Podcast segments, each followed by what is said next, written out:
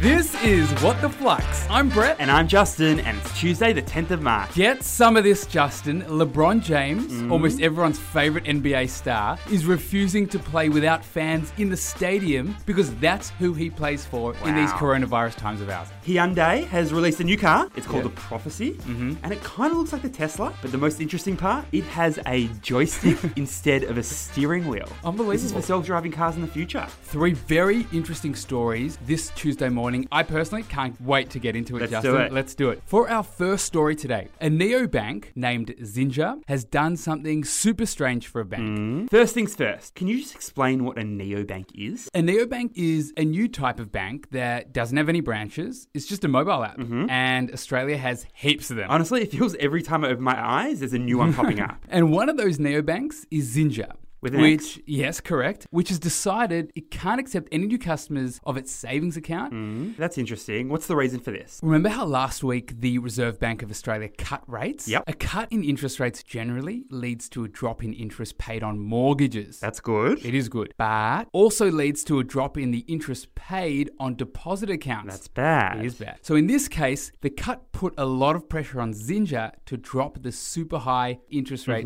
it currently offers to Yeah. customers for its savings account. It's a really uncommon move for a new bank, It is. particularly a bank that's desperate for new customers. So Justin, why don't you tell me what's the key learning here? The way that banks make money has been the same for centuries, We give banks our money to hold and we receive interest. like in savings accounts Mm-hmm. and term deposits, Then banks lend that money with higher interest. in loans and credit cards. The difference between the two is called the net interest Mm-hmm. margin, and it's the main way the banks make their squillions in revenue Ah. every single year. And if the Reserve Bank of Australia cuts interest rates again later in the year, Yeah. which many of us expect, then it could mean more pain ahead for Zinja. And stopping to offer deposit accounts particularly hurts Zinja because many of their 25,000 new customers have actually come to Zinja because of the high interest rates. So not being able to offer one of their key attractions, Yep. Mm-hmm. i.e. the high interest on deposit accounts, is surely going to hurt their growth targets in the Absolutely. future. Brett, on to our second story. Let's do it. Grinder, the super popular gay dating app, Mm-hmm. has been sold by a Chinese gaming company for over $600 million. It's a big number, all right. So tell me again, what is Grinder? Grinder has over 4.5 million daily active users Wow. and describes itself as the world's largest social networking app for gay, bisexual, transgender, Yep. and queer people. Cool. So the seller of Grinder is one of China's largest mobile gaming companies. Over the last four years, the valuation of Grinder has quadrupled to 600 mil. And who bought the company for 600 million again? Well, not much is really known about the buyer. Its name is, I'm going to try and get this right, San Vicente Ac- Nice. Acquisition Partners. Nice. But apparently, it's a group of American entrepreneurs and investors. Very secretive ones, though. Now, Grinder raised national security concerns in the US after it was acquired by this Chinese company Mm. in 2016 And the deal comes after the US government actually asked the Chinese owner to sell out of Ah.